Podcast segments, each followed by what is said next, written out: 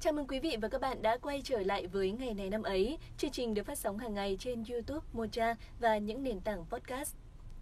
Quý vị và các bạn thân mến, số phát sóng ngày hôm nay sẽ nhắc đến một dấu mốc quan trọng trong lịch sử Việt Nam. Dấu mốc đánh dấu sự ra đời của một triều đại mới. Triều đại có thời gian tồn tại rất ngắn ngủi nhưng lại gây nhiều tranh cãi. Mời quý vị và các bạn cùng theo dõi.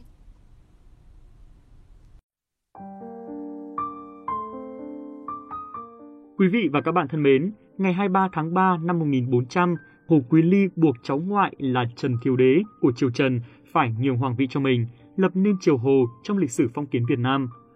Hồ Quý Ly sinh năm 1336, có tên là Lê Quý Ly, tự là Lý Nguyên, quê ở Đại Lại, Vĩnh Lộc, nay là xã Hà Đông, huyện Hà Trung, tỉnh Thanh Hóa. Hồ Quý Ly có dòng dõi người Chiết Giang, Trung Quốc vào thời Hậu Hán 947 đến 950, được vua Hán cử sang làm Thái Thú Châu Diễn, Diễn Châu Nghệ An. Mẹ của Hồ Quý Ly là con gái của Phạm Bân, quan thái y dưới triều vua Trần Anh Tông. Hồ Quý Ly lấy con gái của vua Trần Minh Tông là công chúa Huy Ninh. Sau này, con gái đầu của Hồ Quý Ly sinh ra Trần Án, tức Trần Thiếu Đế. Năm kỷ dậu 1369, vua Trần Dụ Tông mất, vua Trần Nghệ Tông nhu nhược, Hồ Quý Ly được nắm trong tay nhiều quyền hành, được phong làm khu mật đại sứ. Năm 1394, khi Trần Nghệ Tông chết, Hồ Quý Ly càng tỏ rõ ham muốn chiếm ngôi. Ông ép con rể là vua Trần Thuận Tông đi tu rồi sai người giết chết. Cháu ngoại của Hồ Quý Ly là Trần Thiếu Đế được sắp xếp lên ngôi vua khi mới chỉ 2 tuổi. Hai năm sau thì bị Hồ Quý Ly ép nhường ngôi. Những hành động của Hồ Quý Ly bị người đời lên án, triều Hồ vì thế không được lòng dân và sớm bị diệt vong sau khi chỉ mới tồn tại được đúng 7 năm. Sau khi lên ngôi vua, Hồ Quý Ly đổi quốc hiệu Đại Việt thành Đại Ngu. Chữ Ngu ở đây có nghĩa là yên vui, hòa bình. Quốc hiệu Đại Ngu bắt nguồn từ truyền thuyết cho rằng họ Hồ là con cháu của Ngu Thuấn, một vị vua của Trung Hoa cổ đại, nổi tiếng vì đã đem lại sự yên bình, thịnh vượng cho dân chúng. Thành Tây Đô được chọn là kinh đô của nước Đại Ngu. Tên gọi khác của thành Tây Đô là thành Nhà Hồ, hiện nay thuộc huyện Vĩnh Lộc, tỉnh Thanh Hóa. Đây là công trình kiến trúc bằng đá độc đáo, quy mô lớn, có 102 ở Việt Nam và là một trong rất ít những thành lũy bằng đá còn tồn tại trên thế giới. Kiến trúc và kỹ thuật xây dựng của thành Tây Đô được đánh giá là rất khoa học và đỉnh cao về kỹ thuật xây vòng đá thời bấy giờ. Các phiến đá được đục đẽo vung vức, công phu xếp đan sen theo hình múi bưởi để tránh rung chấn lớn như động đất. Giữa các phiến đá xây thành không có bất kỳ chất kết dính nào, nhưng tòa thành vẫn đứng vững hơn 600 năm qua dù chịu rất nhiều tác động của địa chấn và bom đạn tàn phá.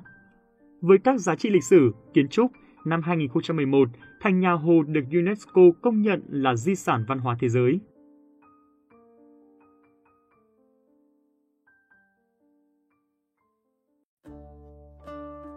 Ngay từ khi còn là một đại thần, đặc biệt sau khi lên ngôi vua, Hồ Quý Ly đã thực hiện những cải cách trên nhiều lĩnh vực.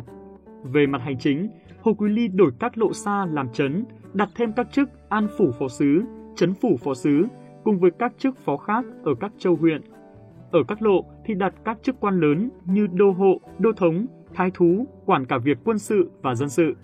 Quý Ly còn đặt chức liêm phòng sứ tại mỗi lộ để dò xét tình hình quân dân. Về mặt kinh tế, cải cách quan trọng nhất của Hồ Quý Ly là phép hạn điền, hạn nô, phát hành tiền giấy thay cho tiền đồng và đổi mới chế độ thuế khóa.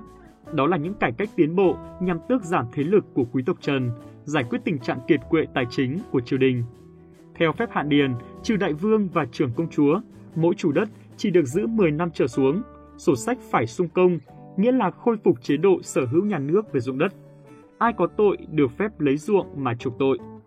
Về luật pháp, cuối năm 1401, nhà Hồ cho định quan chế và hình luật của nhà nước Đại Ngu. Tuy nhiên, sử sách không nói rõ việc sửa đổi như thế nào so với nhà Trần.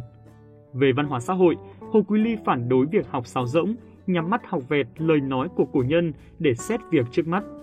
Năm nhâm thân 1392, Quý Ly soạn sách Minh Đạo gồm 14 thiên, đưa ra những kiến giải xác đáng về khổng tử và những nghi vấn có căn cứ về sách luận ngữ, một trong những tác phẩm kinh điển của nho gia. Hồ Quý Ly cũng là vị vua Việt Nam đầu tiên quyết định dùng chữ nôm để chấn hưng nền văn hóa dân tộc, cho dịch các kinh, thư, thi. Về quân sự, để đề phòng giặc ngoại xâm, Hồ Quý Ly đã thực hiện một số biện pháp nhằm tăng cường, củng cố quân sự và quốc phòng.